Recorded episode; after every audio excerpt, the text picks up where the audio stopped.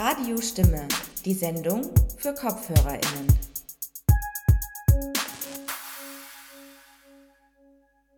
Rechtsanwaltskanzlei Krömer. An den Verfassungsgerichtshof. Freiung 8. 1010 Wien. St. Pölten am 21. Februar 2023. Individualantrag gemäß Artikel 140 Abschnitt 1 BVG. Während die Klimakrise auf unterschiedlichen Ebenen Ungleichheiten in der Gesellschaft fördert, trägt sie die gravierendste Ungleichbehandlung in sich selbst. Die Gruppe der Hauptverursacherinnen deckt sich nur sehr bedingt mit jener der Personen, die ihre katastrophalen Folgen zu tragen haben. Während beispielsweise ältere Generationen, das heißt heute bereits Erwachsene, sowohl historisch als auch gegenwärtig hauptverantwortlich für den exzessiven Ausstoß von Treibhausgasemissionen sind, haben jüngere Generationen, das heißt Kinder, sowohl aufgrund ihres Alters, aber auch ihrer rechtlich eingeschränkten Handlungsfreiheit einen verschwindend geringen Einfluss auf den Treibhausgasausstoß. Nichtsdestotrotz haben Kinder aufgrund ihrer besonderen Vulnerabilität bereits heute, viel mehr aber noch in Zukunft, die Hauptlast der Folgen der Klimakrise zu tragen.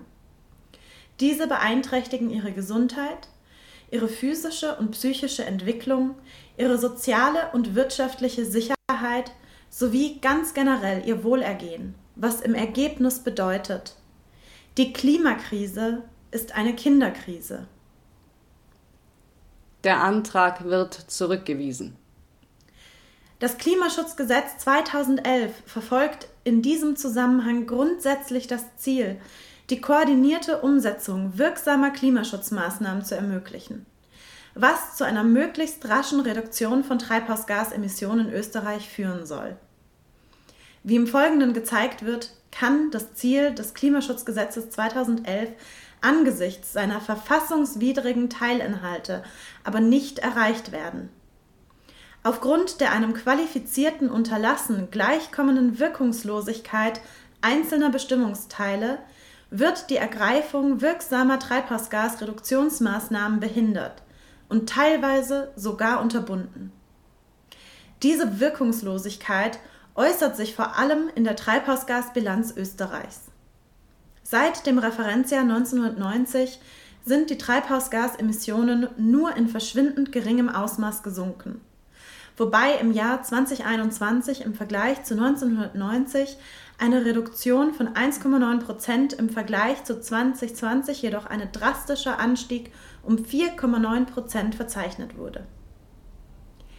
Diese Diskrepanz zwischen einer immer weiter eskalierenden unkontrollierbaren Gefahrenlage auf der einen und dem weiteren Verbleib eines wirkungslosen Klimaschutzgesetzes im Rechtsbestand auf der anderen Seite verletzt insbesondere Kinder in unterschiedlichen, ihnen verfassungsgesetzlich gewährleisteten Rechten.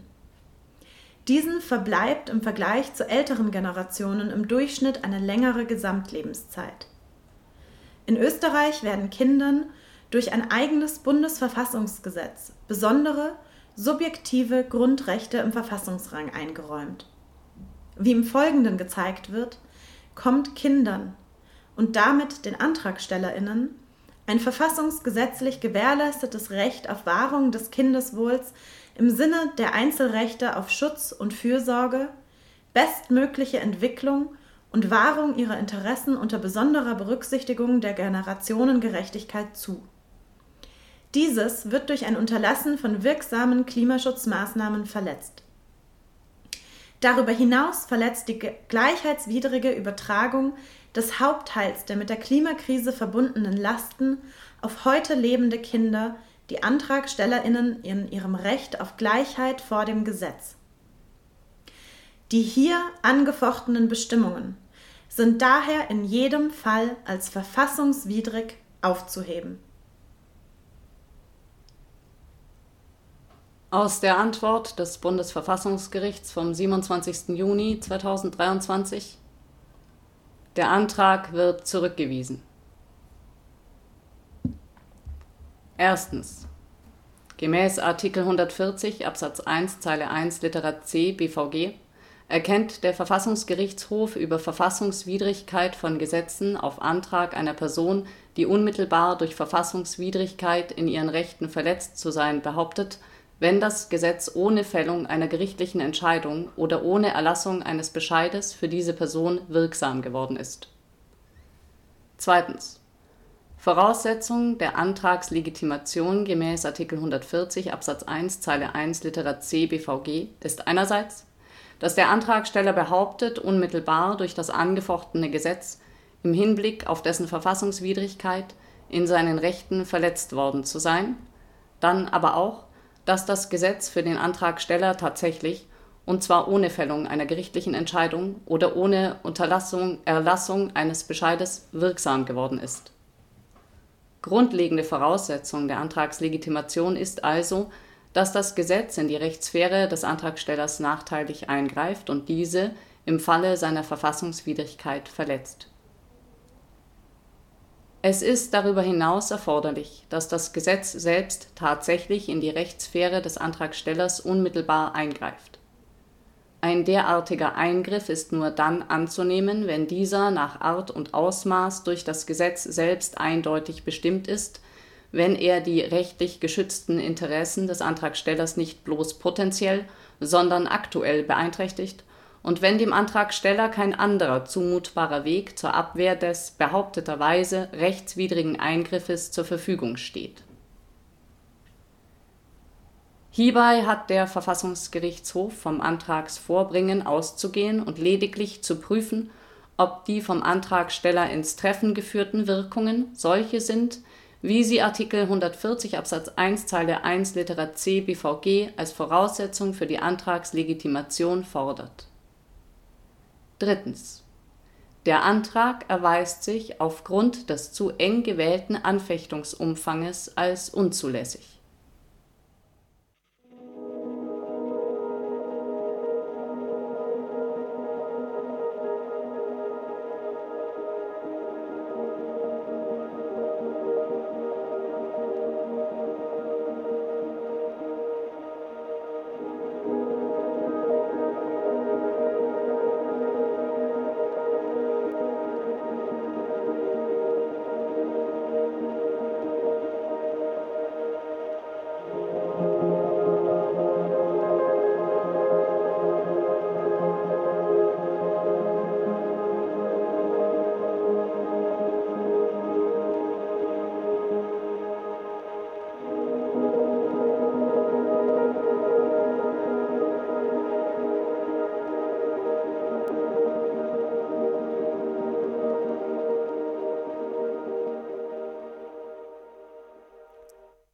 Hallo und herzlich willkommen bei Radio Stimme.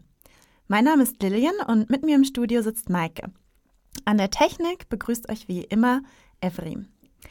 Ihr habt gerade Auszüge gehört aus der sogenannten Klimaklage. Ähm, korrekterweise heißt das Ganze Individualantrag. Dieser wurde von zwölf jungen ÖsterreicherInnen ähm, eingereicht Außerdem habt ihr den Beschluss des Verfassungsgerichts, also die Antwort auf die Klimaklage ähm, und die Zurückweisung dieses Antrags gehört. Eine Welt, die Platz für Öffentlichkeit haben soll, kann nicht nur für eine Generation errichtet oder nur für die Lebenden geplant sein. Sie muss die Lebensspanne sterblicher Menschen übersteigen. Das schreibt Hannah Arendt in ihrem Buch Vita Activa. Ihr Begriff von Welt fasst zusammen, vor welche Herausforderungen uns die Klimakatastrophe stellt. Durch unser gemeinsames politisches Handeln schaffen wir die Welt, in der wir leben, und zugleich sind wir darauf angewiesen, dass diese Welt uns überdauert, damit wir politisch handeln können. Politisches Handeln ist dringend gefordert. Offenbar von denjenigen politischen Akteuren, deren Handlungspotenzial entsprechend weitreichend ist. Allerdings, und darauf legt auch Hannah Arendt Wert, sind wir alle politisch handelnde Akteure. Wir haben zwar wenig Zeit, dazu haben wir vor dem Sommer bereits eine Sendung mit dem Titel Alle Zeit gemacht, könnt ihr gerne nachhören. Doch umso wichtiger ist es, dass Menschen ihre Kräfte bündeln und gemeinsam handeln. In dieser und der kommenden Sendung schauen wir uns eine ganz spezielle Form des gemeinsamen Handelns an, Und zwar geht es um Klagen als politischen Widerstand. In dieser Sendung und auch noch in der nächsten geht es uns vor allem um die sogenannten Klimaklagen. Die österreichische Regierung versäumt es nach wie vor, ein neues Klimaschutzgesetz zu verabschieden, sodass wir derzeit effektiv ohne gültiges Klimaschutzgesetz dastehen. Es gibt hier also nichts, worauf sich Bürgerinnen berufen und worauf sie vor Gericht pochen könnten. Aber sollte nicht genau dieser Umstand auch etwas sein, was vor Gericht als unzulässig einzuklagen wäre? Können wir uns juristisch in Österreich und auch in anderen Ländern Europas gegen unzureichende Klimaschutzmaßnahmen und die Versäumnisse der Re Regierungen wehren? Die sogenannten Klimaklagen sind mittlerweile in aller Munde. Damit haben wir uns jetzt auch beschäftigt. Aber was heißt das denn eigentlich genau? Klimaklage. Was steckt dahinter? Die Redakteurin Sigrid Ecker von Radio Froh, dem freien Radio Oberösterreich, hat sich am 13. September mit der Juristin Judith Fitz unterhalten und ihr diese und andere spannende Fragen gestellt. Wir präsentieren euch Auszüge aus diesem Interview. Das Original ist in voller Länge nachzuhören auf froh.at unter dem Titel Rechtsschutzdefizit bei fahrlässiger Klimapolitik. Den Link findet ihr natürlich auch auf unserer Seite zur aktuellen Sendung unter www.radiostimme.at. Bevor wir uns jetzt gleich das Interview anhören, möchten wir auch noch explizit auf die Webseite von Michaela Krömer verweisen, deren Namen ihr vorhin schon in dem Individualantrag gehört habt, ähm, sowie vor allen Dingen auch auf ihren Verein CLAW, Clim, äh, Climate Law AT. Frau Krömer ist die mittlerweile berühmte Rechtsanwältin, die unter anderem die Klimaklage der zwölf jungen ÖsterreicherInnen vertreten hat äh, über die auch gleich im Interview die Rede sein wird. Sie ist auch Gründerin und Obfrau des Vereins CLAW, climatelaw.at, dessen Zweck es ist, unter anderem die organisatorischen und finanziellen Grundlagen für Klimaklagen zu schaffen. Die Links dazu findet ihr selbstverständlich auch auf unserer Webseite radiostimme.at. Im nun folgenden Gespräch, von dem wir Auszüge senden, könnt ihr Judith Fitz, hört ihr Judith Fitz. Sie ist Juristin und befasst sich seit geraumer Zeit explizit mit dem Thema Klimaklagen. Zunächst hören wir einen Überblick über die Geschichte und Entwicklung von Klimaklagen. Fitz fasst hier zusammen, was in Österreich bislang für Strategien verfolgt wurden. Klimaklagen sind ein Phänomen, das es schon seit einigen Jahren gibt. Angefangen haben sie eigentlich in den USA. Hier waren es vor allem zivilrechtliche Klagen, also oft Klagen auf Schadenersatz oder auch Unterlassung. Und allmählich ist, hat sich dieses Phänomen über den ganzen Globus verteilt und immer mehr sind auch sogenannte öffentlich-rechtliche Klimaklagen aufgetreten, nämlich Klagen gegen Staaten. Klagen, mit denen von Staaten oder staatlichen Akteuren eingefordert wird, mehr Klimaschutzmaßnahmen oder effektivere Klimaschutzmaßnahmen zu setzen. Und der wohl bekannteste Fall, der erste ähm, auch erfolgreiche Fall dieser Art war die Klimaklage der Umweltorganisation Orgenda gegen den niederländischen Staat, mit der gefordert wurde, dass die Niederlande die Emissionsreduktionsziele erhöhen. Also das liegt jetzt schon einige Jahre zurück. Und damals ging es eben darum, dass die Klimaziele oder die Reduktionsziele bis 2020 von 17 auf mindestens 25 Prozent erhöht werden sollten. Und dieses Verfahren war in allen drei Instanzen erfolgreich. Das heißt, das Gericht erster Instanz gab den Klägerinnen Recht und verpflichtete den niederländischen Staat, seine Treibhausgasemissionsreduktionsziele zu erhöhen. Dieses Urteil wurde von der nächsten Instanz bestätigt und schließlich hat auch das niederländische Höchstgericht entschieden, dass die Klägerinnen Recht haben und die Niederlande ihre Treibhausgasreduktionsziele erhöhen mussten. Dieses Verfahren war nachher Beispiel für viele weitere Klimaklagen, die eingebracht wurden. Sehr viele Klimaklagen waren nicht erfolgreich, weil sie oft eben schon an der Zulässigkeitshürde gescheitert sind. Das heißt, die Gerichte haben gesagt, die Klagen sind gar nicht zulässig, die werden inhaltlich gar nicht behandelt, oft eben mit dem Argument, dass es den Klägerinnen an der Klagslegitimation fehle. Das haben wir auch in Österreich gesehen, schon in mehreren Fällen. Die erste Klimaklage in Österreich ähm, von Michaela Krömer gemeinsam mit Greenpeace, die, mit der die steuerliche oder steuerrechtliche Ungleichbehandlung vom Flug- und Bahnverkehr ähm, thematisiert wurde. Auch die wurde vom Verfassungsgerichtshof ähm, als nicht zulässig erkannt und deshalb zurückgewiesen. Und dann gab es viele weitere. Die letzte wurde eben für nicht zulässig erkannt. Das war die Klimaklage von einigen Kindern und Jugendlichen gegen das Klimaschutzgesetz mit dem Argument, dass sie in ihren Kinderrechten, die im Bundesverfassungsgesetz über die Rechte der Kinder festgelegt sind, verletzt werden. Wenn wir aber ins Ausland schauen, dann sehen wir, dass es verschiedenste erfolgreiche Verfahren gab eben neben den Niederlanden auch das Verfahren vor dem deutschen Bundesverfassungsgericht.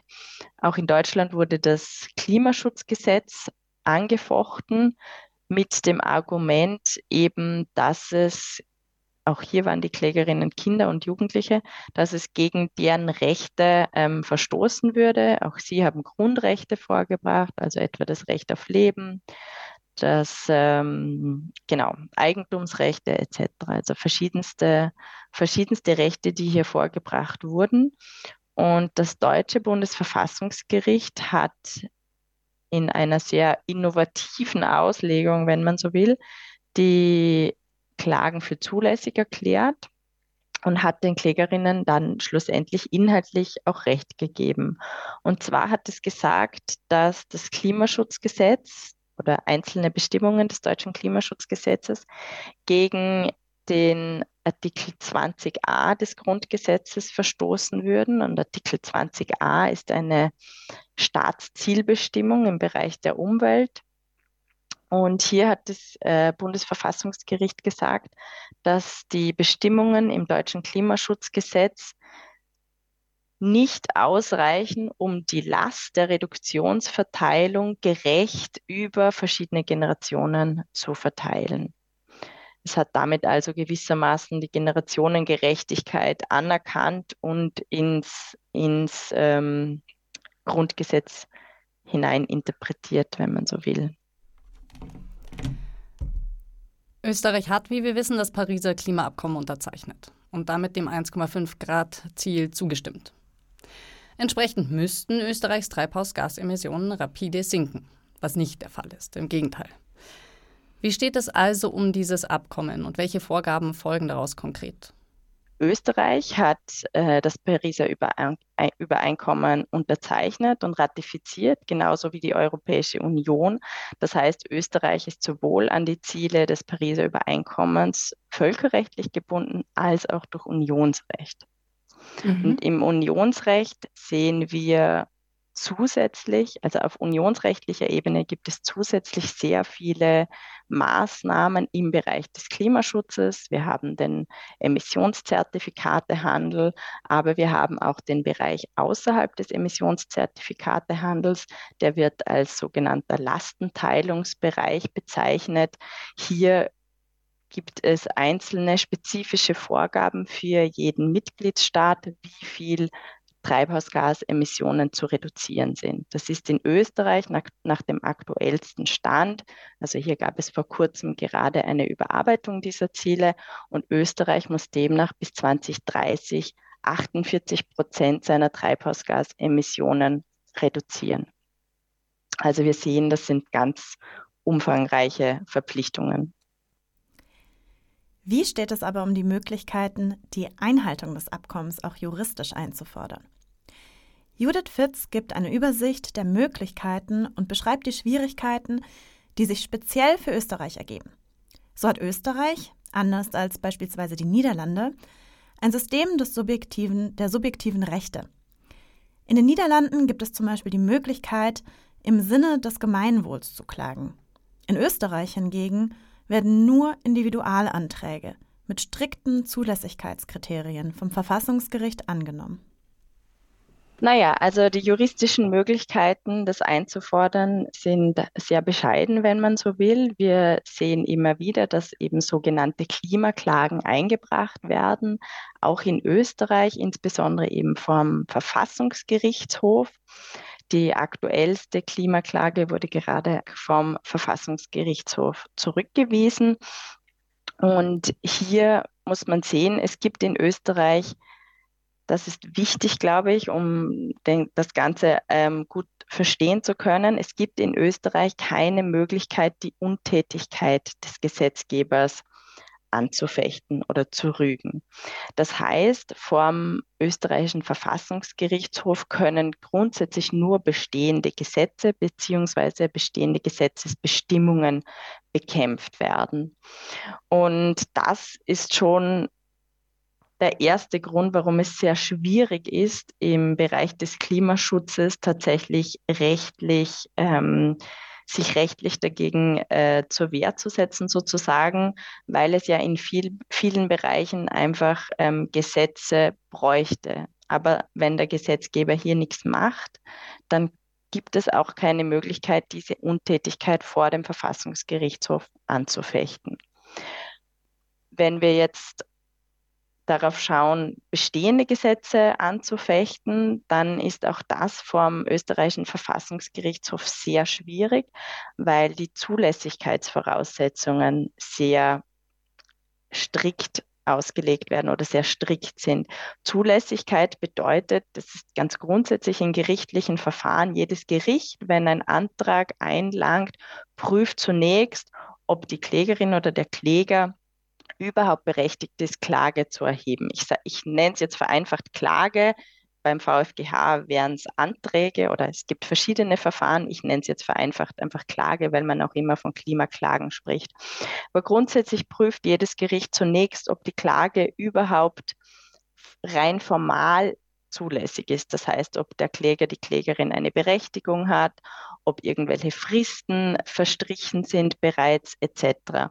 Und erst wenn die Klage für zulässig erklärt wird, oder eben der Antrag für zulässig erklärt wird, erfolgt eine inhaltliche Prüfung. Also erst dann setzt sich das Gericht mit den inhaltlichen Argumenten der Kläger und Klägerinnen auseinander. Und diese Zulässigkeitskriterien, die können eben unterschiedlich ausgestaltet sein. Wenn wir jetzt die Ebene der Verfassungsgerichte hernehmen, dann sehen wir, dass das nicht in jedem Land natürlich gleich ist. Ja, also in Deutschland beispielsweise haben wir ähnliche Voraussetzungen, sie sind aber nicht hundertprozentig gleich gleich wie in Österreich. In anderen Ländern hingegen sind die Voraussetzungen ganz anders. Ja, also wenn wir beispielsweise in die Niederlande schauen, wo wir ja den ersten größten Fall eigentlich einer Klimaklage hatten, die auch tatsächlich erfolgreich war, die Rechtssache Urgenda gegen die Niederlande. Hier war ein großer Aspekt, warum diese Klage erfolgreich war, dass das niederländische Recht einen ganz besonderen Rechtsbehelf vorsieht für Klagen im Gemeinwohl. Also hier können Vereine, Stiftungen, die Zivilgesellschaft einfach Klagen im Gemeinwohl erheben beispielsweise eben auch in Umweltbelangen. Eine solche Klagsmöglichkeit haben wir in Österreich nicht. Deshalb sind wir eben auf die Möglichkeiten beschränkt, die uns das Bundesverfassungsgesetz hier einräumt. Und das ist im Hinblick auf die Anfechtung von Gesetzen ein sogenannter Individualantrag. Und die Zulässigkeitskriterien hier sind sehr, sehr strikt. Unter anderem wird gefordert, dass man als Kläger oder Klägerin Adressat einer oder Adressat, Adressatin jener Norm ist, die man anfechtet. Mhm. Das heißt, ich muss Adressatin einer Norm oder dieses Gesetzes sein. Und das ist sehr schwierig, weil vielleicht nehmen wir ein Beispiel, dann ähm, ist es einfacher zu erklären. Das österreichische Klimaschutzgesetz legt in seinen Bestimmungen fest, dass Klimaschutzmaßnahmen zu ergreifen sind. Es legt fest, dass die einzelnen Ministerien, die Ministerien diese Maßnahmen zu ergreifen haben und die jeweils Zuständigen in einem Ressort. Das heißt, dieses Gesetz adressiert eigentlich die Verwaltung und nicht mich als Rechtsunterworfene. Und aus diesem Grund bin ich nicht Adressatin dieses Gesetzes und aus diesem Grund ist es sehr schwierig, dieses Gesetz anzufechten. Das hat natürlich einen Hintergrund, warum das so ist. Wir haben in Österreich genauso wie in Deutschland ein System, das sogenannte Popularklagen verunmöglichen soll. Popularklage bedeutet, dass eigentlich jede und jeder die Möglichkeit hätte, die Rechtsordnung auf deren Verfassungsmäßigkeit ähm, zu überprüfen zu lassen, ja, oder ganz grundsätzlich die Rechtmäßigkeit eines Rechtsakts überprüfen zu lassen. Solche Möglichkeiten gibt es teilweise ähm, in anderen Ländern, aber wir haben eine solche Möglichkeit nicht. Ja? Wir verfolgen einen anderen, ja, bei uns gibt es eine andere, ähm, einen anderen Hintergrund. Bei uns gibt es subjektive Rechte und nur wer ein solches subjektives Recht hat, kann auch die Rechtmäßigkeit eines Rechtsakts überprüfen lassen. Aber natürlich führt dieses System dazu, dass es für Einzelne teilweise sehr schwierig ist. Und das hängt natürlich sehr stark vom Rechtsbereich ab. Aber gerade im Umwelt- und Klimabereich sehen wir eben, dass diese strengen Zulässigkeitskriterien oder dieses System, das wir haben, dazu führen, dass es in diesem Bereich eigentlich keinen Rechtsschutz gibt oder nur einen sehr, sehr eingeschränkten Rechtsschutz. Und ich denke, das ist genau eine ein Erfolg sozusagen der Klimaklagen, dass sie auf dieses Rechtsschutzdefizit hinweisen. Ja, also wir haben jetzt schon mehrere Klimaklagen in Österreich gehabt und man sieht einfach sehr gut daran, dass es hier eine Rechtsschutzlücke gibt. Aber auch jenseits der Verfassungsklagen sieht die Juristin Möglichkeiten, den Rechtsschutz einzufordern, was sie uns nun unter anderem am Beispiel der Aarhus-Konvention erläutert ich denke, man kann auch versuchen, punktuell Rechtsschutzmöglichkeiten zu schaffen. Ja, also man muss ja vielleicht auch nicht gleich beim Verfassungsgerichtshof ansetzen. Natürlich wäre das wünschenswert, dass wir auch bestehende Gesetze und insbesondere die Untätigkeit des Gesetzgebers irgendwie anfechten könnten. Aber ich glaube, es gäbe auch in den einzelnen Materiengesetzen die Möglichkeit, Rechtsschutz einzuführen. Ja, also beispielsweise, wenn wir ein neues Klimaschutzgesetz haben, dass man im Klimaschutzgesetz selbst Rechtsschutzmöglichkeiten vorsieht. Ja, die wären dann nicht an den Verfassungsgerichtshof, aber zumindest auf einer darunterliegenden Ebene, mhm. ja, weil wir im Moment einfach quasi gar keine äh, Rechtsschutzmöglichkeiten hier haben. Also das könnte man sich auf jeden Fall überlegen. Ich denke, was man im Umweltrecht ganz stark sieht, war in den letzten Jahren ohnehin eine Entwicklung, die dahin geht, dass die Zivilgesellschaft viel mehr in Umweltverfahren auch einzubeziehen. Es gibt die sogenannte Aarhus-Konvention. Auch das ist ein völkerrechtliches Übereinkommen, das sowohl von Österreich als auch der Europäischen Union unterzeichnet wurde. Und die Aarhus-Konvention sieht eben die Beteiligung der Öffentlichkeit in Umweltverfahren auch vor. Und nach der Aarhus-Konvention muss es auch gerichtlichen Rechtsschutz in Umweltbelangen geben für die Zivilgesellschaft. Ja, das gilt jetzt nicht unbedingt für Gesetze, aber zumindest für darunterliegende Entscheidungen, etwa Verwaltungs, äh, in Verwaltungsverfahren oder in Verwaltungsentscheidungen. Ja. Mhm. Und dieser Trend, ich glaube, man kann hier schon von einem Trend sprechen. Da könnte man natürlich auf jeden Fall ansetzen und schauen, wie man den Rechtsschutz ganz grundsätzlich im Umwelt- und im Klimabereich ausweiten könnte. Medial besonders bekannt wurde die Klage der zwölf Kinder in Österreich, die vor dem Verfassungsgericht einen sogenannten Individualantrag eingereicht haben, um gegen Teile des Klimaschutzgesetzes zu klagen. Dieser Antrag wurde allerdings abgewiesen. Judith Fitz erklärt, woran die Klage bislang gescheitert ist und erläutert die, gener die generelle Problematik. Denn das Verfassungsgericht fungiert nur als negativer Gesetzgeber. Es hat demnach nur die Kompetenz, Gesetze aufzuheben um dadurch die Wahrung der Verfassung wiederherzustellen. In Bezug auf den Individualantrag bedeutet das zum Beispiel, dass bestimmte Wörter, Satzzeichen oder Wortfolgen gestrichen werden sollten. Damit lässt sich verfassungsrechtlich aber schwerlich eine effizientere Klimapolitik einfordern.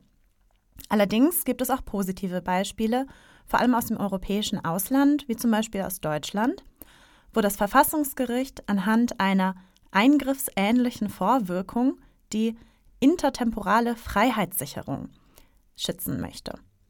Freut euch gleich hier auf die Erklärung. Das war, wenn man es jetzt juristisch betrachtet, ein sogenannter Individualantrag an den Verfassungsgerichtshof, der eben darauf abgezielt hat, einzelne Bestimmungen des Klimaschutzgesetzes aufzuheben.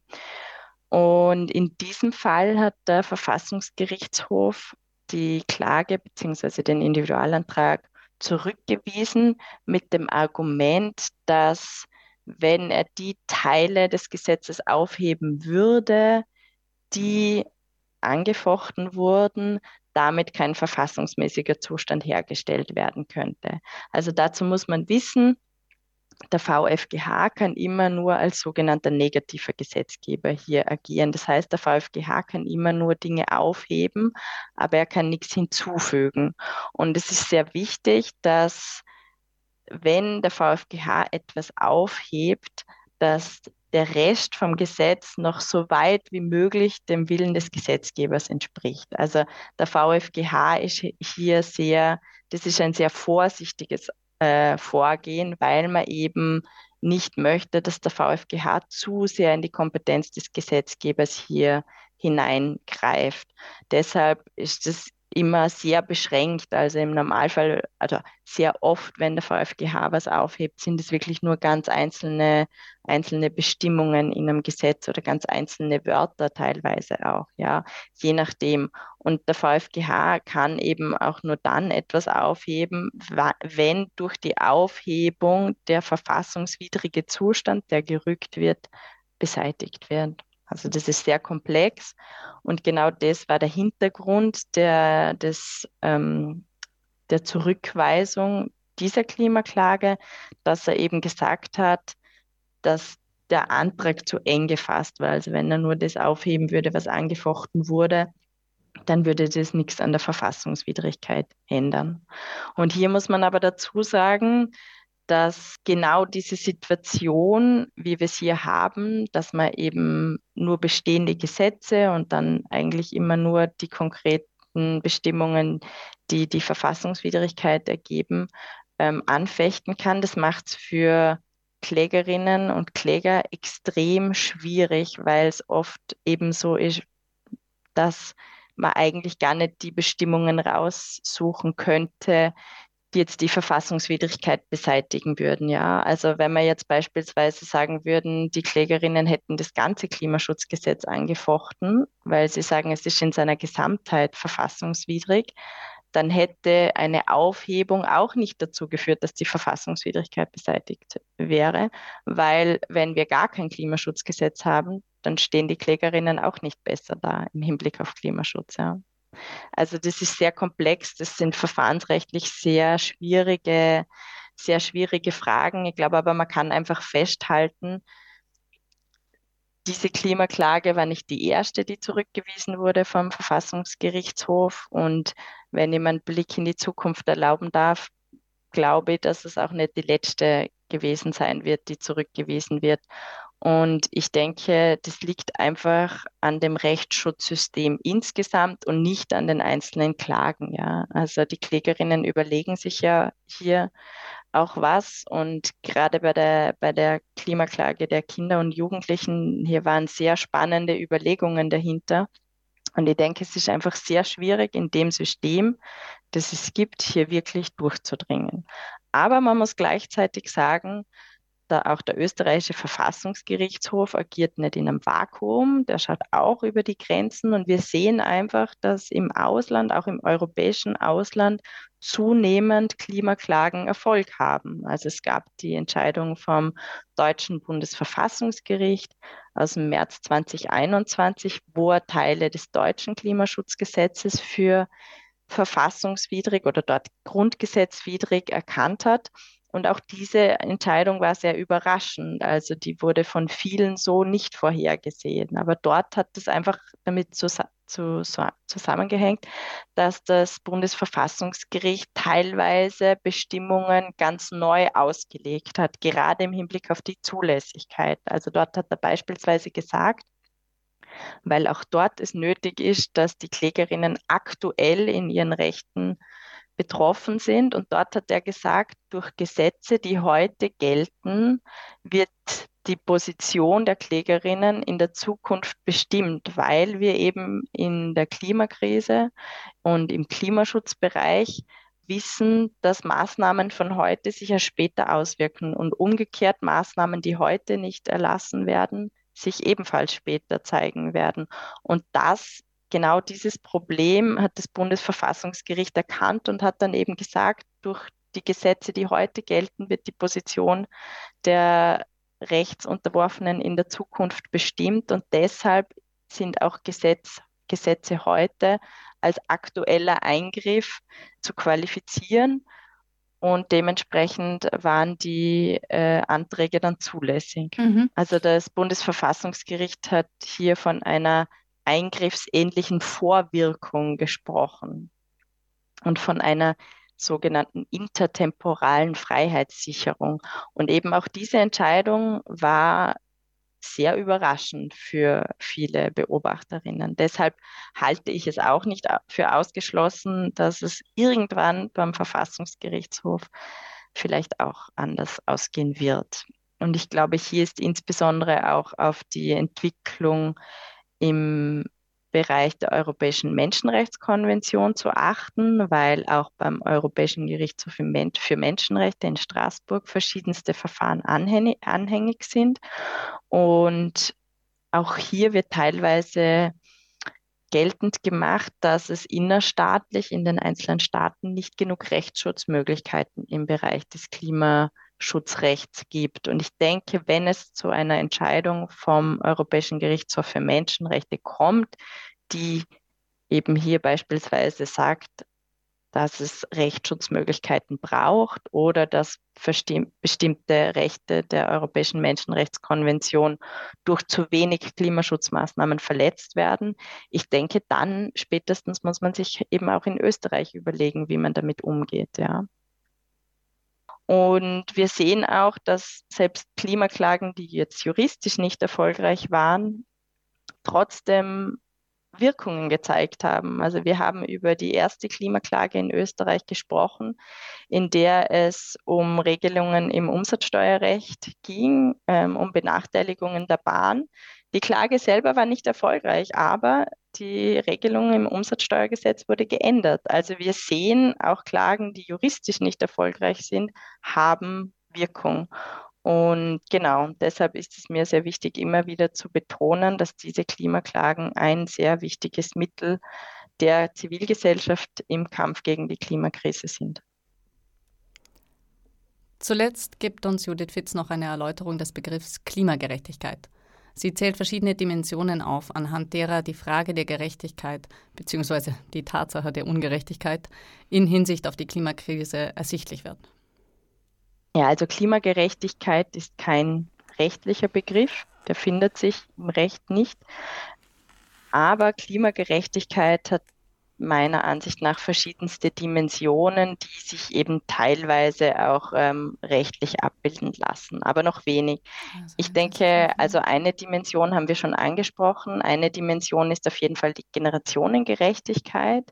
Der Umstand, dass noch nicht geborene Generationen keinerlei Möglichkeit haben, auf das jetzige Geschehen einzuwirken und darauf angewiesen sind, dass Menschen, die jetzt leben, einen lebenswerten Planeten erhalten, damit sie später genauso noch leben können. Das ist die eine Dimension.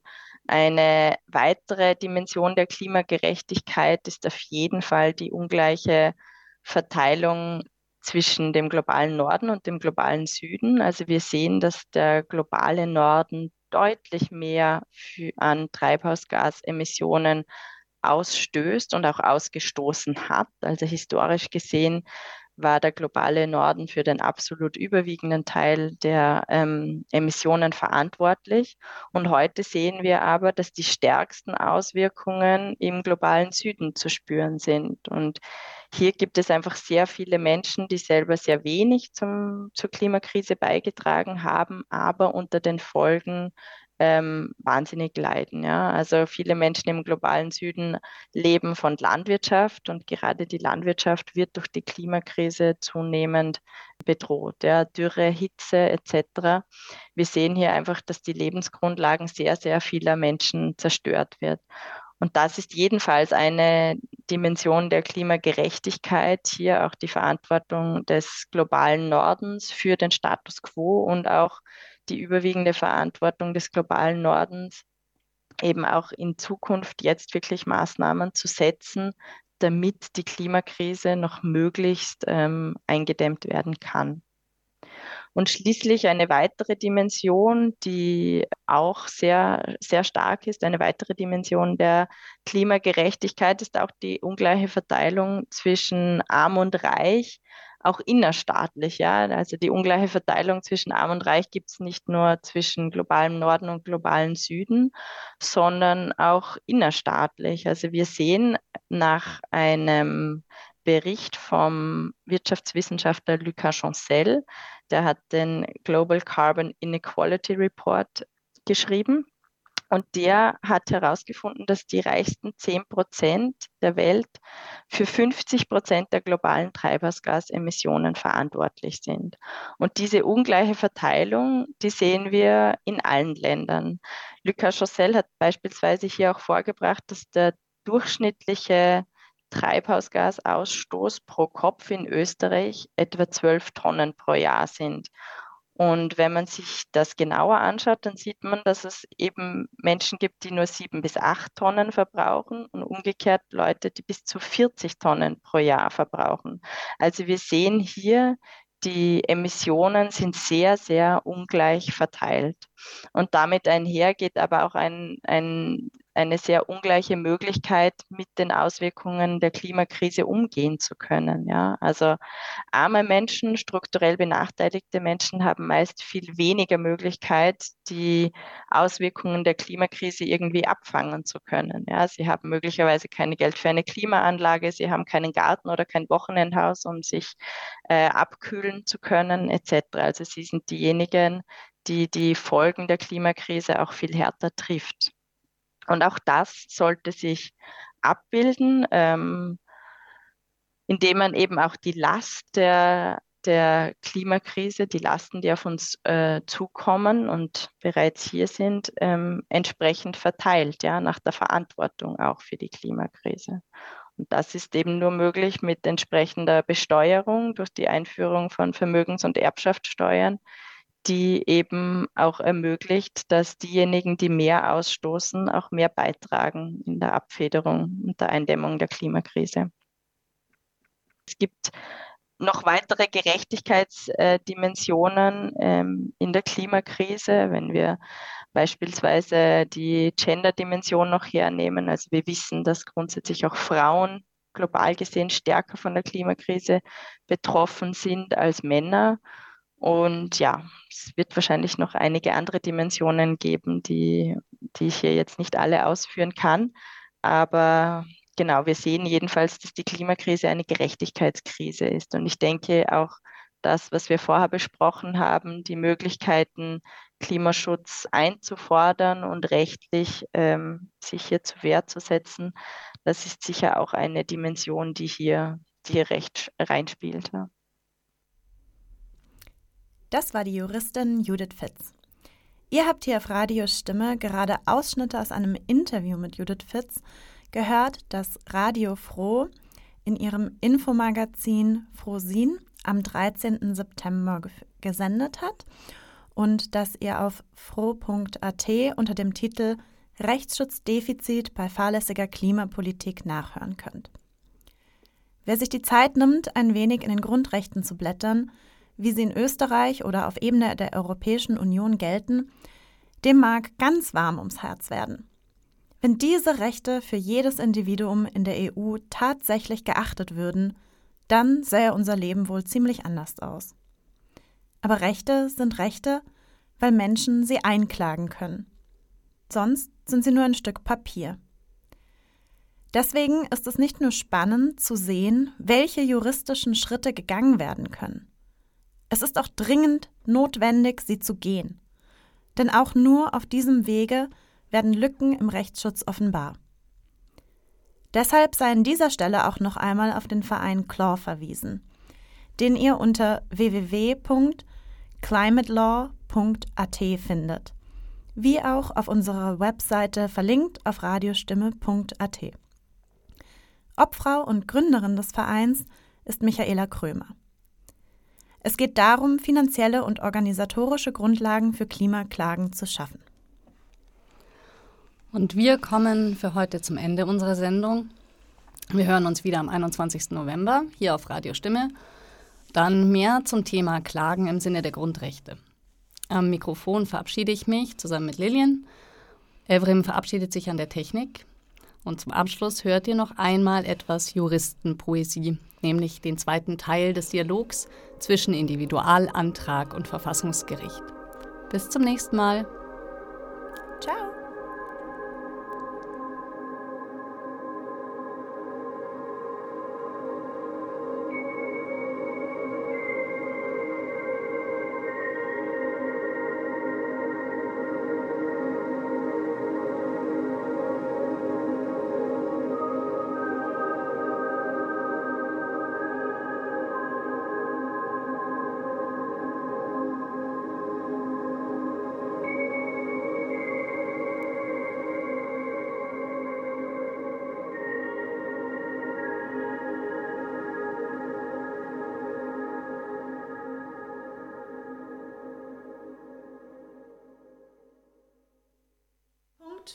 5.1.1a dargelegte staatliche Schutzpflicht zur Wahrung des Kindeswohls bedingt die laufende Ergreifung wirksamer Klimaschutzmaßnahmen, um die Antragstellerinnen vor den Folgen der Klimakrise bestmöglich zu schützen.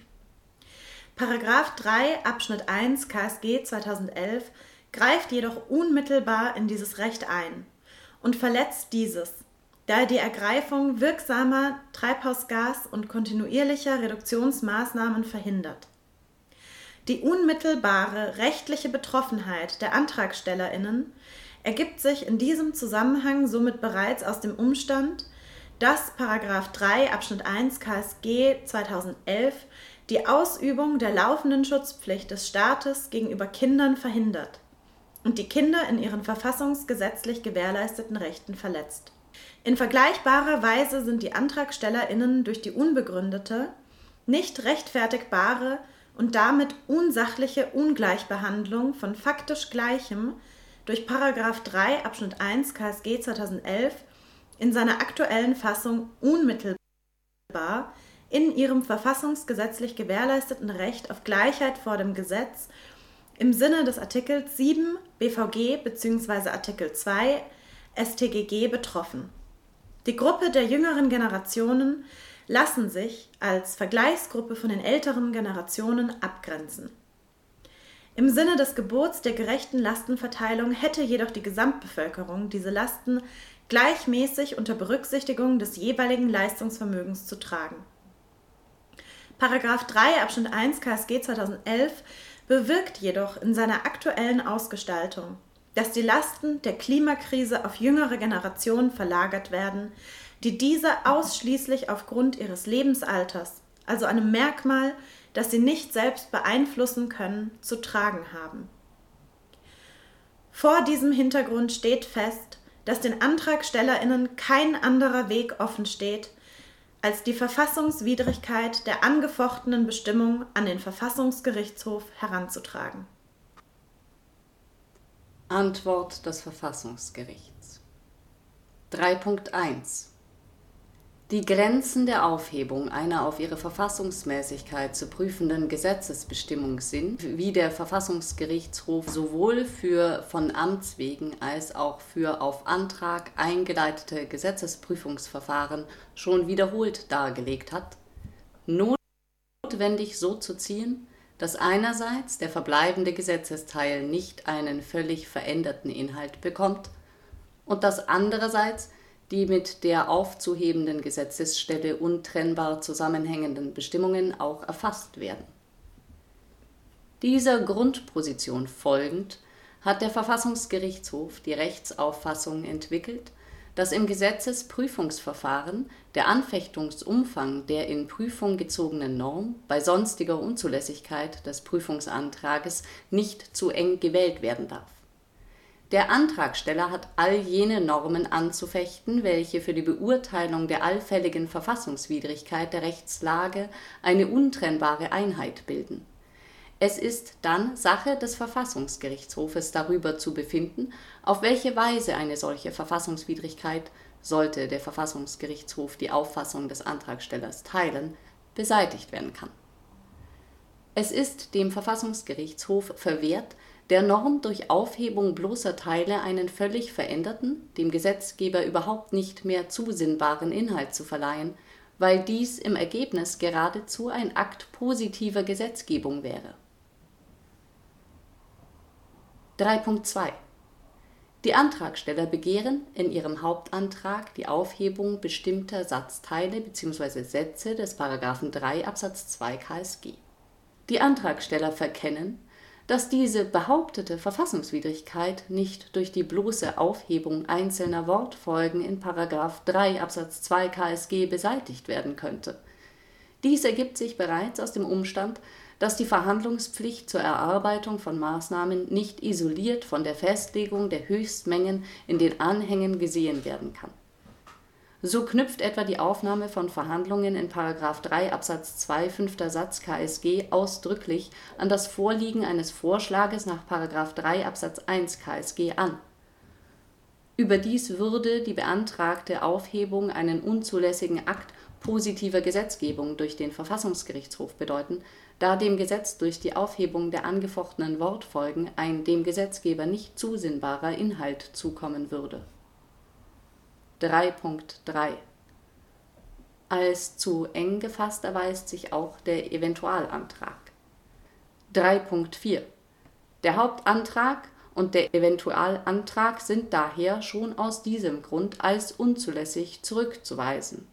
Ergebnis Der Antrag wird zurückgewiesen Anwendbarkeit der Grundrechtecharta. Die Grundrechtecharta ist seit dem Inkrafttreten des Vertrags von Lissabon am 1.12.2009 Teil des Primärrechts der Europäischen Union. Aus Artikel 51 GRC folgt die unmittelbare Anwendbarkeit für die Mitgliedstaaten bei der Durchführung von Unionsrecht. Obgleich das KSG 2011 nicht unmittelbar auf Grundlage der EU-Lastenteilungsentscheidung bzw. der EU-Lastenteilungsverordnung erlassen wurde und eine Umsetzung dieser Rechtsakte in nationales Recht nicht zwingend notwendig war, ist das KSG 2011 im Lichte des Artikel 51 Grundrechtscharta als im Bereich der Durchführung von Unionsrecht liegend anzusehen die Paragraphen 1 und 3 BVG Nachhaltigkeit verankern das Staatsziel zur umfassenden Nachhaltigkeit im Sinne der nachhaltigen Nutzung natürlicher Ressourcen und der Gewährleistung des Umweltschutzes zur Sicherung der Lebensgrundlage des Menschen im Verfassungsrang.